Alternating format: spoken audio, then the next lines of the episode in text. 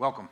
Glad y'all are here this morning. If you're here for the first time, um, I hope you'll feel welcome. I hope that someone will introduce themselves to you. Um, I hope that maybe that's happened already. If it doesn't happen, I want to encourage those of you who are normally with us on Sunday mornings to pay attention to who's around you. You may have someone here for the first time. I, I recognize some faces that are new, and uh, we really want you to feel welcome. The hard part is we are like a family. And sometimes when family is together, we can spend a lot of times catching up with one another, and that can be at the expense of someone who's here for the first time. So, we really don't want that to happen. So, we want to work hard at, at letting you know that you are welcome this morning. Uh, we treasure your uh, sharing your morning with us and pray that you'll be um, equipped this morning for worship. I'm going to begin with prayer, and I'm going to pray for. It. Typically, we pray uh, on Sunday mornings for a local church, but this morning we're going to pray for a local ministry, uh, Greenville Christian School, and uh, we're going to lift up a few specifics regarding uh, this Christian school that's here in town. Let's pray. God, we are thankful for the opportunity to open your word this morning and to have a meal and to be fed and nourished and equipped.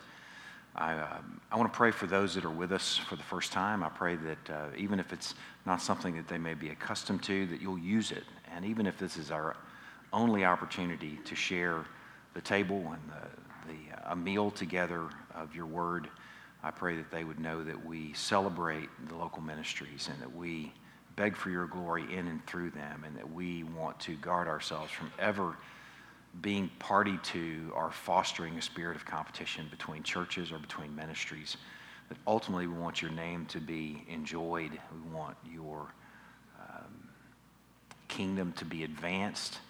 And uh, that's why we want to lift up these local ministries. Uh, this morning, I want to lift up Greenville Christian School. I'm just thankful for many years of service to this community and service in many ways to the local Christians who are partnering with Greenville Christian School to raise their children in faith matters, school matters, math, English, everything. Um, I just pray for uh, this, this local ministry, pray for the leadership, for Steve, uh, for uh, a board that's making decisions. And Lord, I pray that you would liberate them from um, feeling like they have to foster community. I just can't imagine the burden that they feel for um, developing uh, a sense of community, but I, I, Lord, I pray that that would not, not be, ever be at the expense of the church. I pray that they would never see themselves as anyone's church. I pray that those that are sending their children there would never view Greenville Christian School as their church life and never view Steve as their pastor or their their teachers as pastors to their children. Lord, I pray that, that this ministry would be a complement to the local churches. Lord, I pray for families that are putting their faith in Christian education, Lord, that you would liberate them from that somehow, that you would guide the leadership of this local ministry and how to go about that and how to navigate those, those delicate conversations and difficult decisions uh, to where they can push families toward local bodies where they can be equipped, where they can um, share their gifting and receive others' gifting. Um, Lord, I, I um, what a, what a complicated ministry for them. I just pray that I just want to lift, we want to lift them up this morning. Pray that you would give them a wisdom that's beyond them and how to navigate those difficult waters. Lord, we do pray with them, uh, as Steve shared with me this week, uh, a burden for leadership development. I pray that you would give them some specific insight into how to raise up uh, leaders of families and ministries and businesses and tomorrow's leaders. Um, I just pray that you would give them um, insights in how to go about that and that they would walk faithfully in that and all of that for your glory. We're thankful for the opportunity to lift them up this morning and uh, pray that you would, your kingdom would be advanced through their ministry. Um, Lord, I want to pray specifically about how we spend these next few minutes. I confess to you in front of this body, in front of those that are gathered with us, maybe for the first time today, that I'm feeling like I'm bringing some medicine that, um, that maybe people may feel like they don't need. And Lord, I pray that you would liberate me from that feeling, knowing that you are right on time. That you have proven over and over again that you bring us exactly what we need, exactly when we need it. And I pray that this morning, if it's just equipping for people, and it's equipping them for a time when their hope is tested, Lord, I pray that that, that, that would happen. And Lord, I pray for those that may, they're here this morning, who may be experiencing severe hopelessness, that they would be ministered to, to today in a way that would give you so much glory, that they would adore you and enjoy you in a very tangible way this morning. God, lastly, I pray that I'd be out of the way, exposing your word for your glory. In Christ's name we pray. Amen. Turn to the book of Ephesians.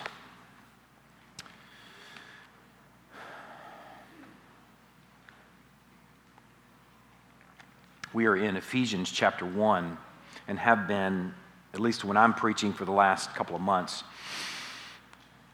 We will be eventually, at some point this fall, we'll have a five or six sermon series in Isaiah. I didn't want us to have a straight diet of Isaiah. So we are our main diet, at least when I'm preaching, is going to be Ephesians, and then we will have short windows. Um, the first of which will be this fall into Isaiah. But for now, we're in Ephesians. I'm going to begin in verse 15, but I want to give you a little bit of a uh, kind of a bird's eye view of where we're sitting in the book of Ephesians, the first chapter, so far up to this point, he has been, Paul has been writing to the Ephesian church, and he's been bringing before them really more than uh, a letter so far. It's just been out loud worship. He's been, he's been doing what we would call benediction. He's just been praising God for his many spiritual blessings. And in fact, he used the word every spiritual blessings. And then he goes into a list of things that he considers to be apparently exhaustive when he says every spiritual blessing the Father's choice, the Son's earning redemption and forgiveness, and the Spirit's seal. It's a wonderful first 13, 14 verses, um, developing hopefully uh, in the life of our church. And if you haven't heard those, it will develop for you through listening to those sermons a real appreciation for the blessings that we swim in as His people. But now we're moving from that, from spiritual blessings, over to prayer. Paul is praying for these people that he loves in the Ephesian church. So we're going to pick up in verse 18. I'm going to read all the way through verse 23, but we're spending the majority of our morning on verse 18.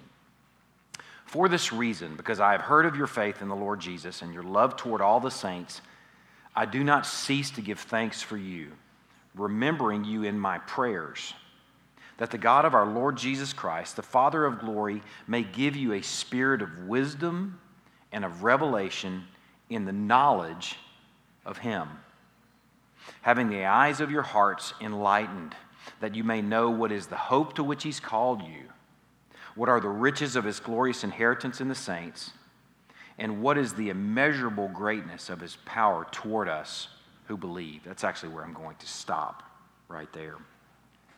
So, so far in the letter, in the first chapter, Paul has been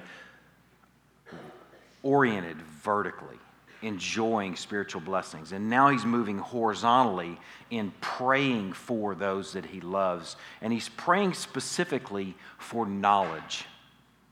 And the word we considered a few weeks ago is not just an awareness, not just uh, some sort of conceptual gathering of facts or some collection of facts, but he's praying for a word that in Greek is epignosis, which means almost experiencing God. He's praying that these people that he loves in the Ephesian church will experience God in a meaningful way. Now, before I continue with what he's, how he's praying, I want to ask you a question, just consider, just to think on this for a moment. How would you, if someone were to ask you, a workmate or a friend or a family member, how you experience God, what would you think? Where would your mind go? How would you answer that question in how you know and experience God?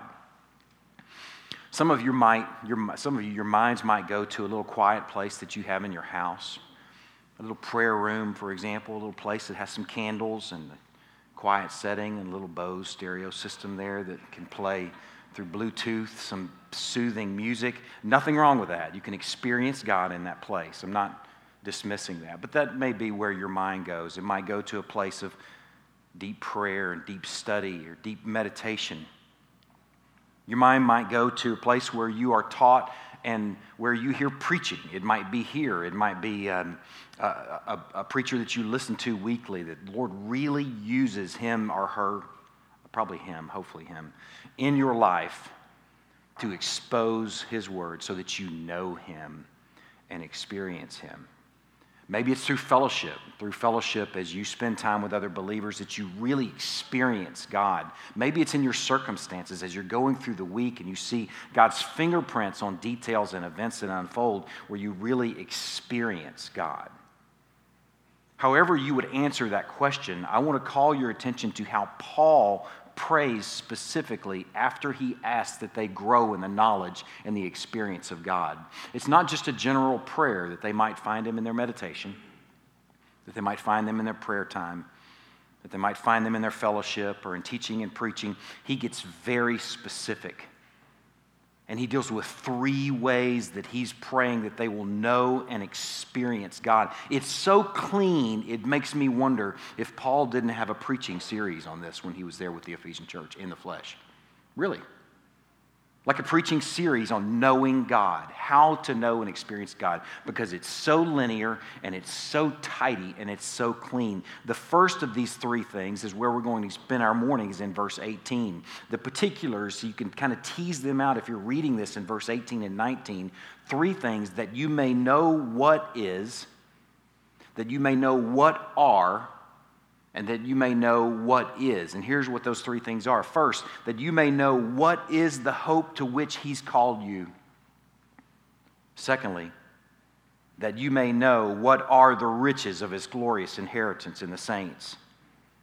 And third, that you may know the greatness of His power toward us who believe. That's how we're going to be spending our next three weeks with this week, this Sunday, on the hope to which He's called you. I've asked you to consider how you might answer the question of how you would go about experiencing God. Now I want to ask you the question how you would define hope. If you had a family member or a friend or a child comes to you and says, Mom or Dad, how would you, can you help me understand what is hope? Someone that you work with is asking you that question maybe. How would you go about defining hope? It's not an easy thing to define. I went to dictionary.com I went to uh, Merriam Webster. Thankfully, that's not where we have to go this morning, but just for sake of contrast, let me share these definitions with you from dictionary.com. The definition of hope the feeling that what is wanted can be had. Think about that for a minute. The feeling that what is wanted can be had. Here's the second one a feeling that events will turn out for the best. Okay, that's dictionary.com. A feeling that what you want is in reach, or a feeling that a situation may turn out okay. That's a worldly definition of hope. Here's, here's Merriam Webster the chance that something good will happen.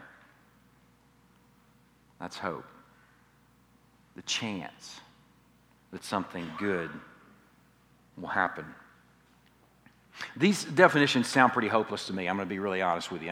They, they sound pretty lame and pretty, I mean, they're pretty much a downer. But as much as these definitions are a downer, let me, let me share with you the definition or the understanding of hope for the Greek 2,000 years ago. For the Greek person, Greek person X, in Ephesus, as they heard the word hope, how they defined it. Because how they defined it is going to give you the starkest contrast between what Paul is praying for and how they thought about hope. Here's how the Greek defined hope 2,000 years ago. For them, hope consisted merely of a consoling dream of the imagination designed to forget the present troubles, but leaving them with many uncertainties. A dream of the imagination designed to forget the present troubles, leaving them with many uncertainties. I would not call that hope, I would call that delusion. That was the Greek understanding of hope. 2,000 years ago that we, frankly, wouldn't call even, come close to calling that even hope at all. Well, here's the good news, though. Whether old definition or new definition, whether it's dictionary.com, Merriam Webster, or whether it's the Greek understanding of, dif- uh, of, of this word hope, we together should and can hope for a more robust understanding of hope. We can hope together and we can know together that what Paul is praying for in the lives of those he loves is more substantial than I just hope this is going to work out. It's more substantial than there's a chance that some good will happen.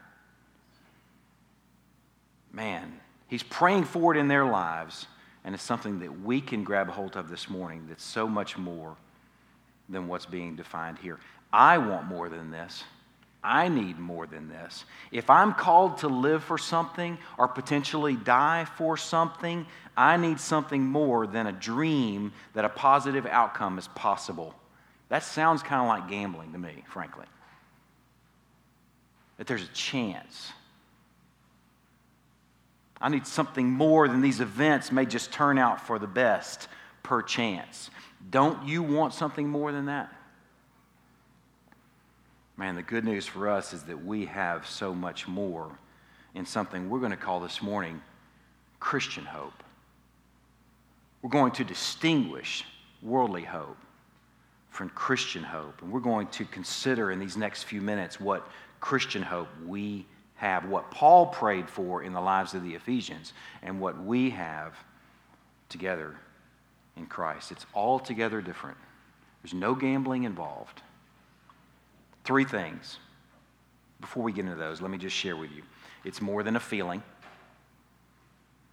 it's more than a chance, and it's more than a dream. And if it makes Paul's list of three things that he's praying for in the life of the Ephesians of how to know God, then knowing what kind of hope we've been called to is going to be pretty important. So, the first of three things the hope that we've been called to, first of all, our Christian hope is connected to call, a significant call. Look at verse 18. He's praying that they may know you, what is the hope to which He has called you. One way to distinguish between callings is to identify who's doing the calling. Hopefully, realize there's a vast difference between mom calling us for dinner and God calling a family to missions in foreign lands. Obviously, there's a difference between dinner and missions in foreign lands. But as different as those are, the bigger difference here is the difference between mom calling and God calling. Who's doing the calling has everything to do with the gravity of the call. Turn to 2 Corinthians 4. 2 Corinthians chapter 4. I have four or five passages I'm going to have you turn to this morning, and this is the first of those four or five. 2 Corinthians chapter 4.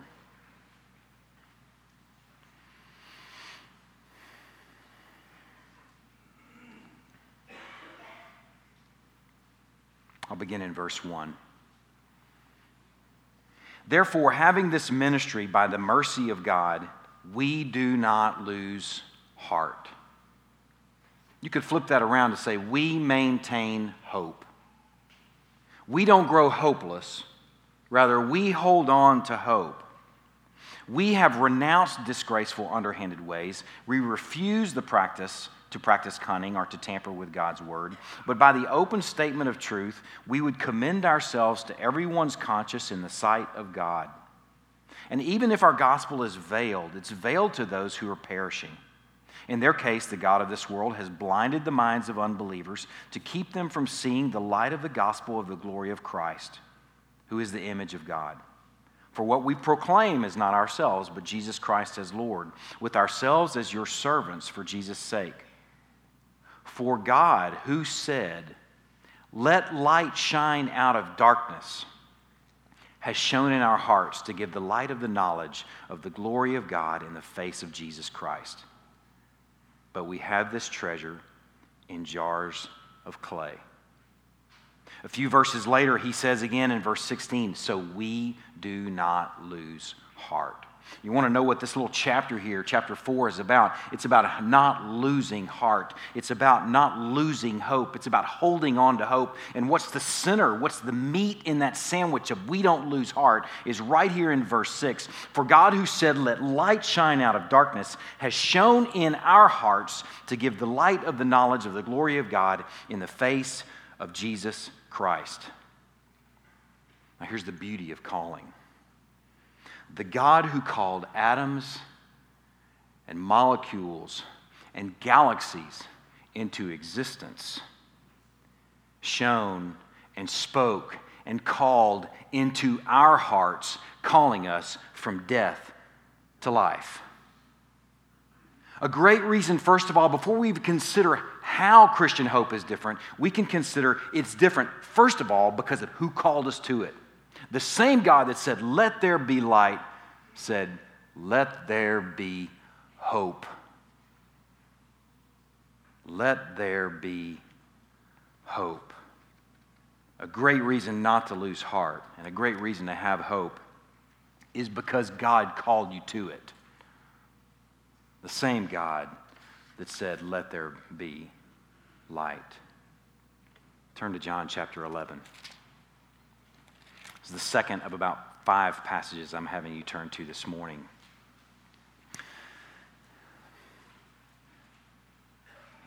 John chapter 11 is one of uh, my dearest treasures personally.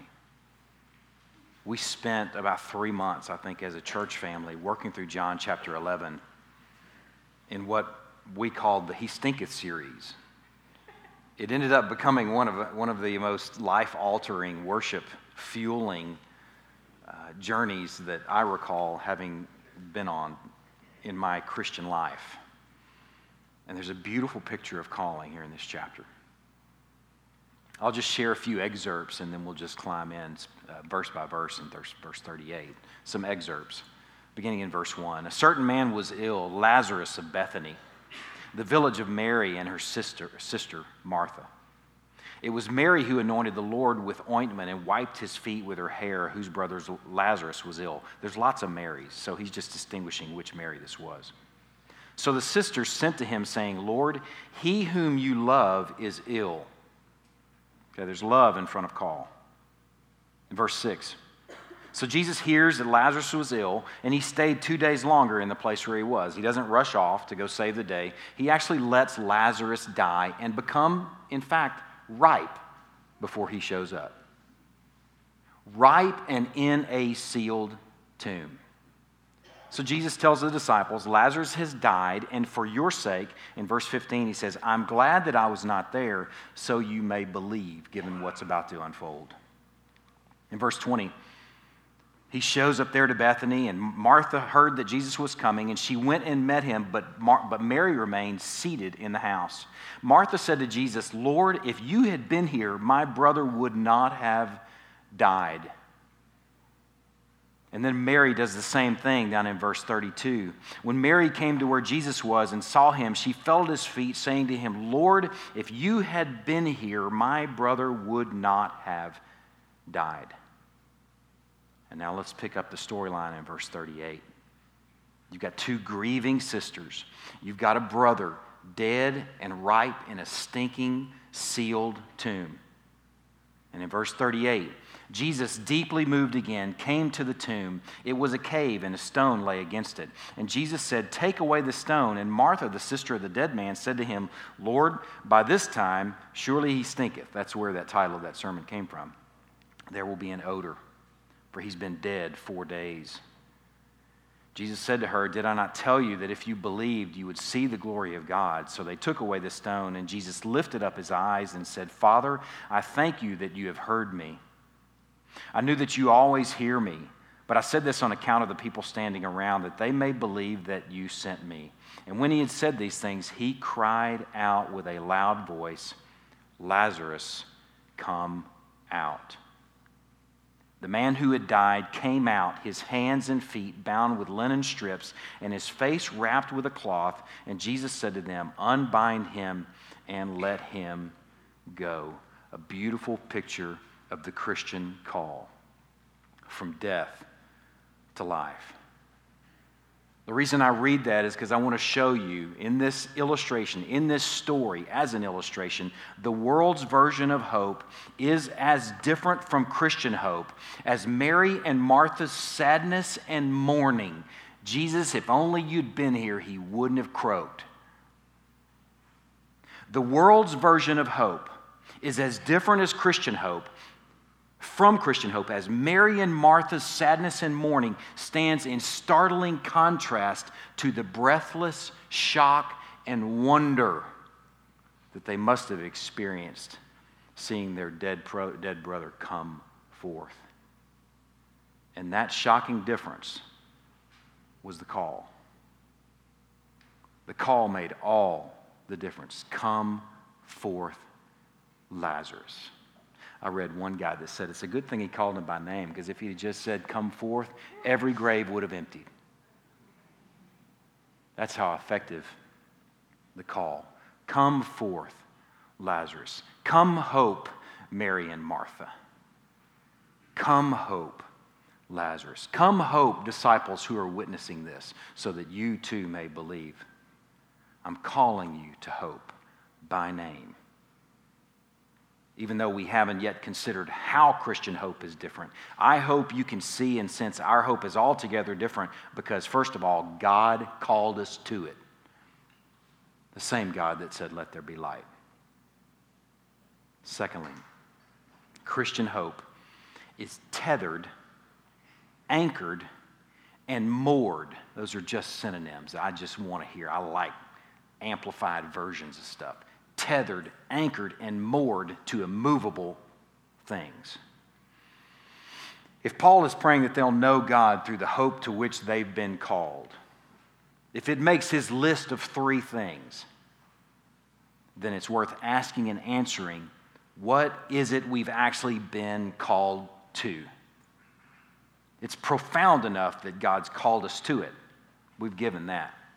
And that makes it great in and of itself. But is it just a feeling? Is it just a holy version of the dictionary.com definition? Is it somehow a sanctified version of what the world feels when they try and muster some hope? Now, I'm going to equip you with some terms that I'm going to use. Some of you may, this like, you know what this is, some of you may not. The difference between subjective and objective. I'm going to use these terms in these next few minutes. So I want you to sort of put on your thinking cap and just let me kind of teach you in the difference between subjective and objective, because we're going to use this in the next few minutes. When something is subjective, it's subject to your feelings, it's subject to your definition and your take on it. It's mostly, if not completely, unmeasurable, and it's sort of ethereal and airy. Objective, on the other hand, is measurable. It involves facts that aren't subject to feelings or moods or circumstance. If subjective stuff is airy, objective stuff is static. Here's something another way to kind of think about it. Subjective stuff might include music and art. The kind of music that Daniel likes to listen to is going to be very it's vastly different than the kind of music that I'm going to listen to because music is subjective. Math, on the other hand, is not subjective, it's objective. There's a right answer, period. Some of us that like math enjoy that, some of you more objective types. There's a difference between subjective and objective. Now that I've equipped you with that, bring those thoughts into where we're going in these next few minutes. The hope that we've been called to is like worldly hope in that it very much involves subjective thoughts and feelings. It's not just factual stuff. It very much involves subjective thoughts and feelings and beliefs and perceptions. And this subjective hope, though, also like the world's, is in some ways subject to your experience, subject to your personal feelings, and subject to your thoughts. It can't be measured, it can't be verified, and it's sort of ethereal and airy. But the Christian hope taken together, is so much more than just subjective. The Christian hope includes with it objective hope. Objective hope is unbiased and concrete. It's not subject to individual interpretation. It's factual and it's, it's not experiential. It's like math. Now that I've equipped you with that, I'm going to show you two examples an example of, an example of subjective and an example of objective. Turn to Hebrews chapter 11. We're going to do some work here. It's not complicated, you just have to pay attention. Hebrews chapter 11.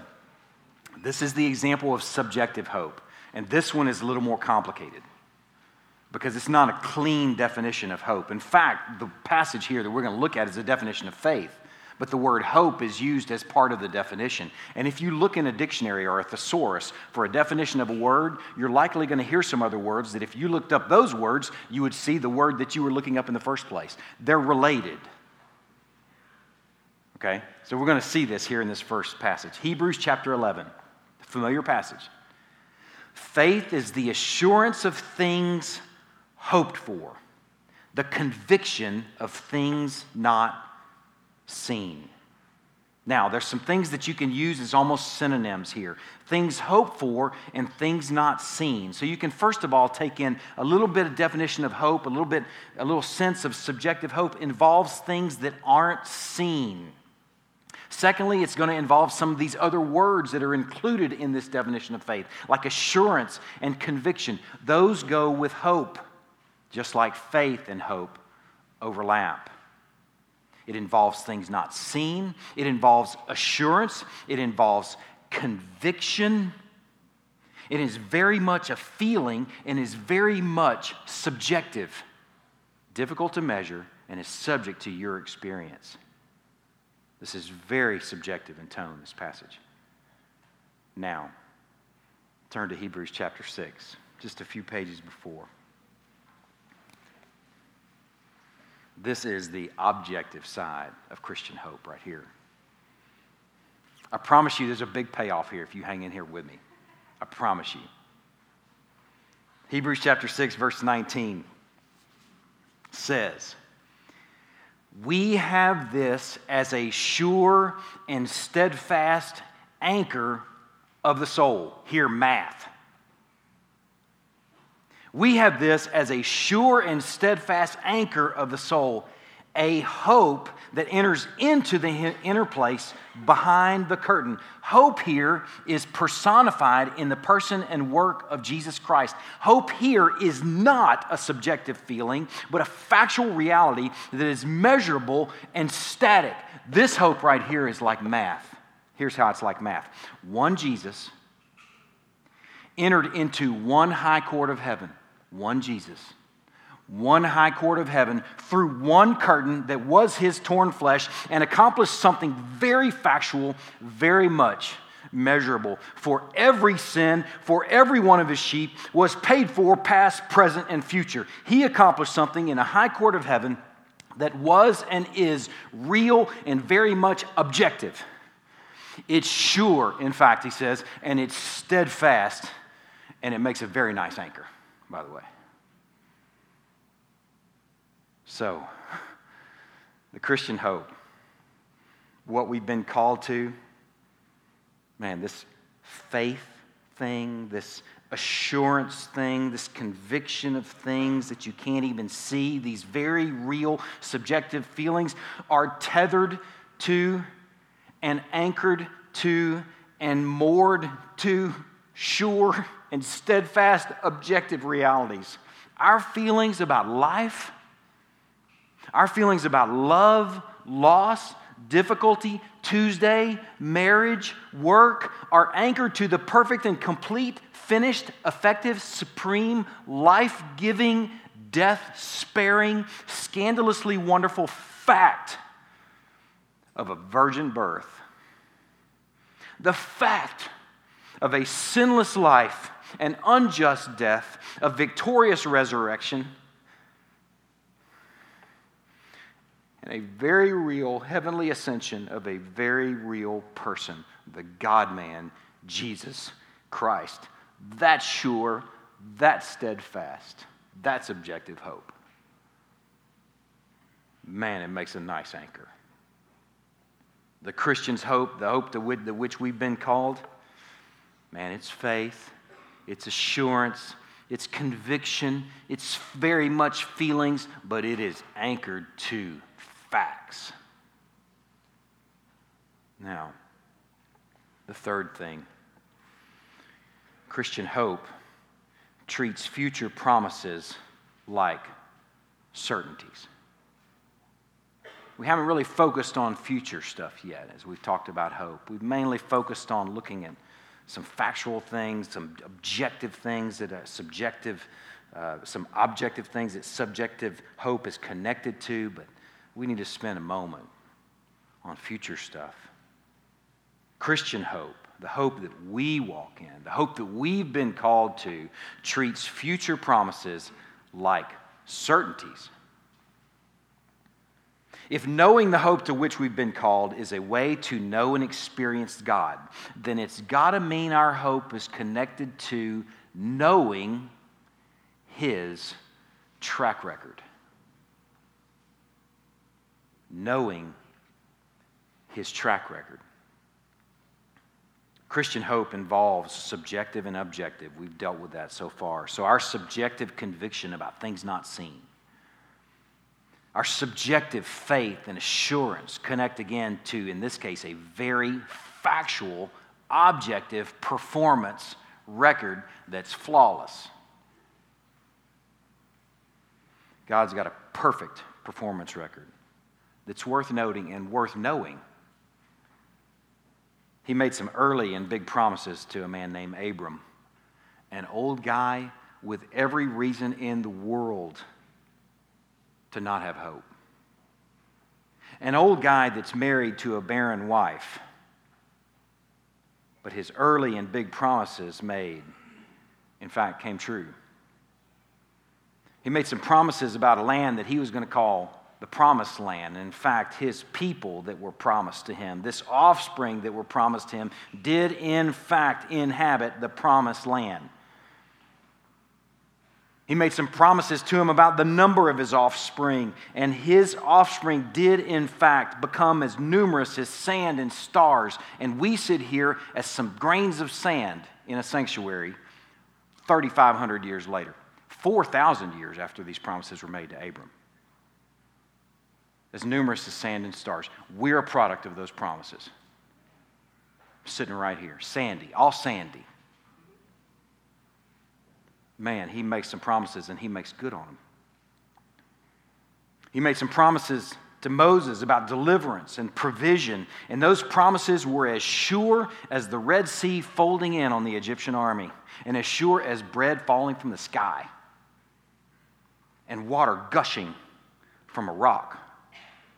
His promises made to prophets like Isaiah and Jeremiah and many others that judgment is coming, but that he would preserve, and not only preserve, restore a remnant came true. Our hope looks back and is anchored to a promise made to a young virgin. A promise made to a young virgin that she'll be with child by the Holy Spirit.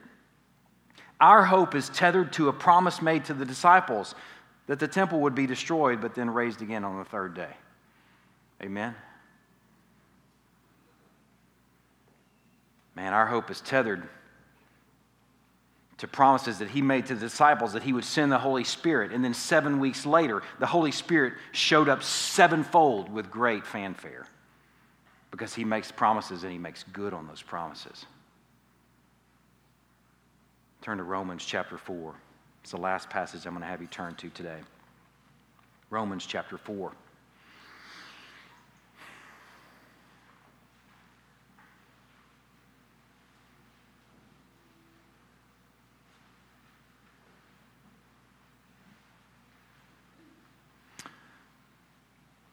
So, some of these names I've mentioned Moses, Isaiah, Jeremiah, Mary, didn't mention her by name but alluded to the young virgin.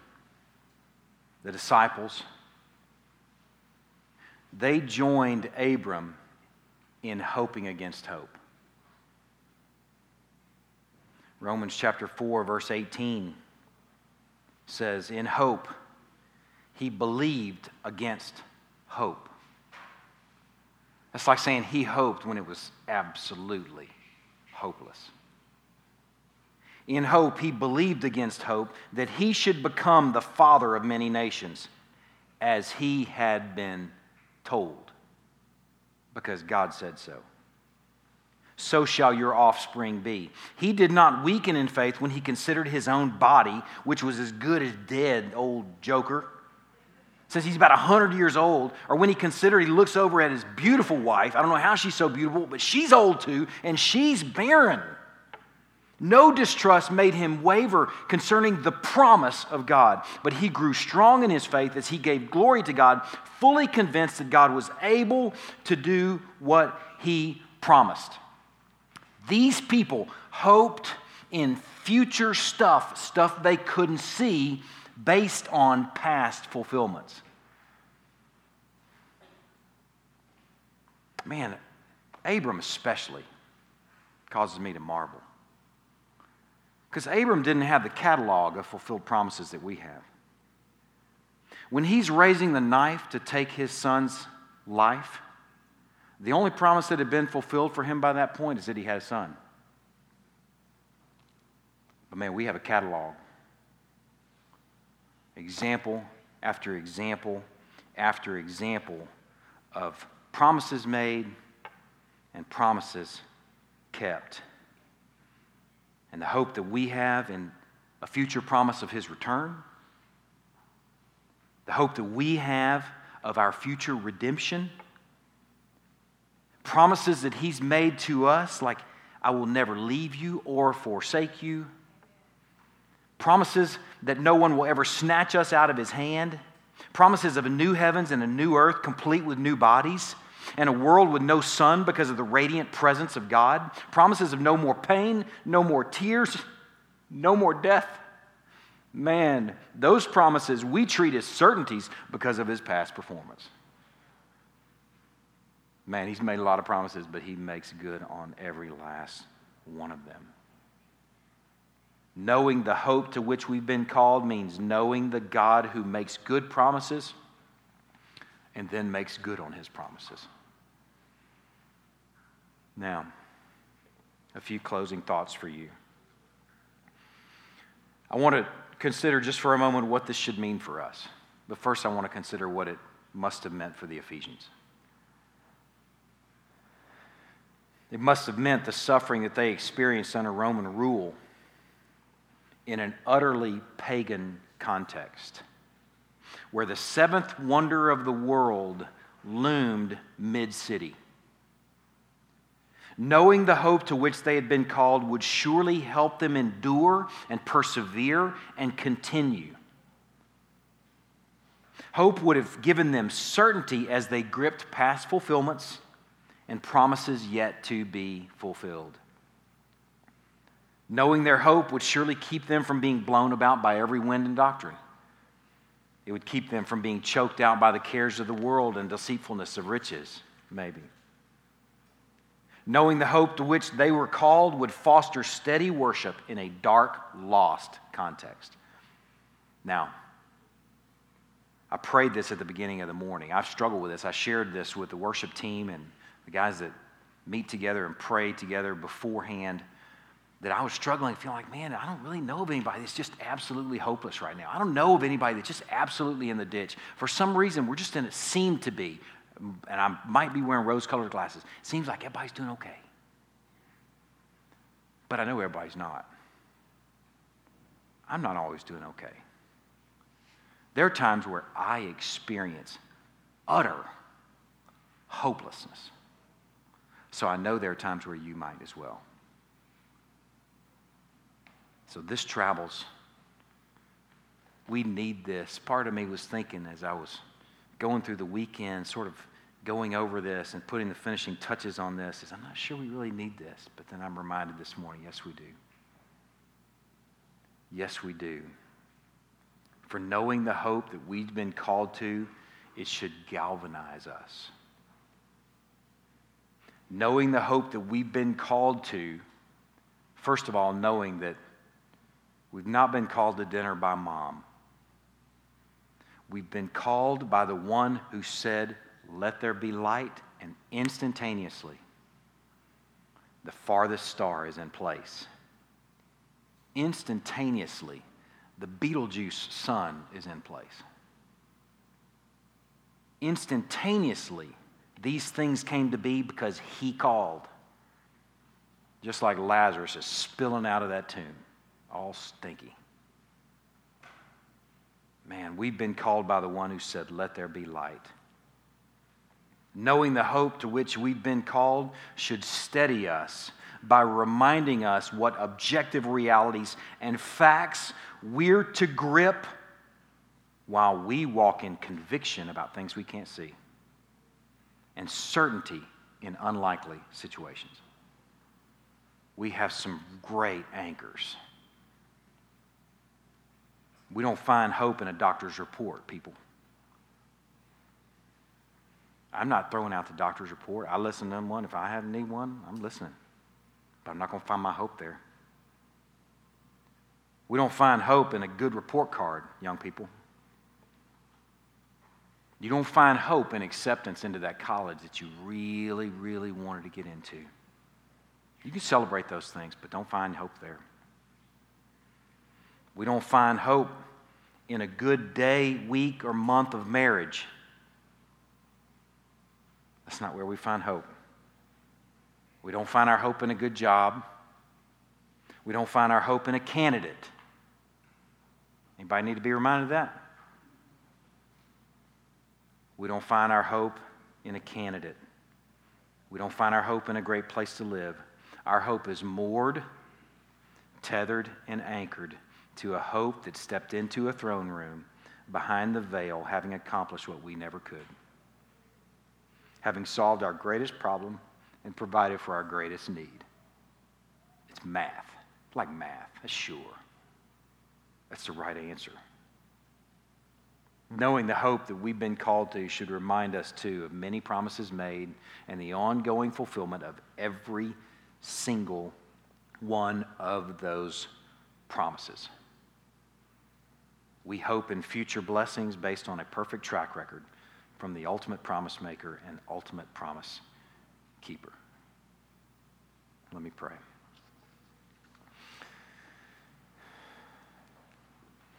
God, I pray first for those that um, really, really, really, really needed to hear, hear this this morning.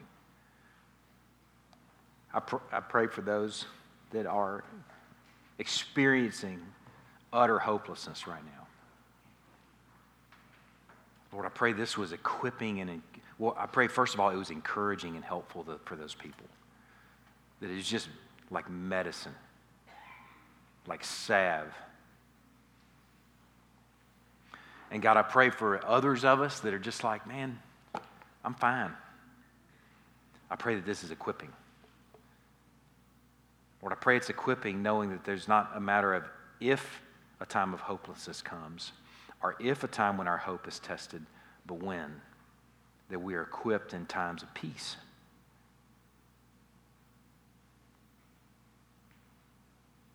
I pray for the hurting this morning, and I pray for the others for just some good old fashioned equipment. I'm thankful for your word. In Christ's name we pray. Amen.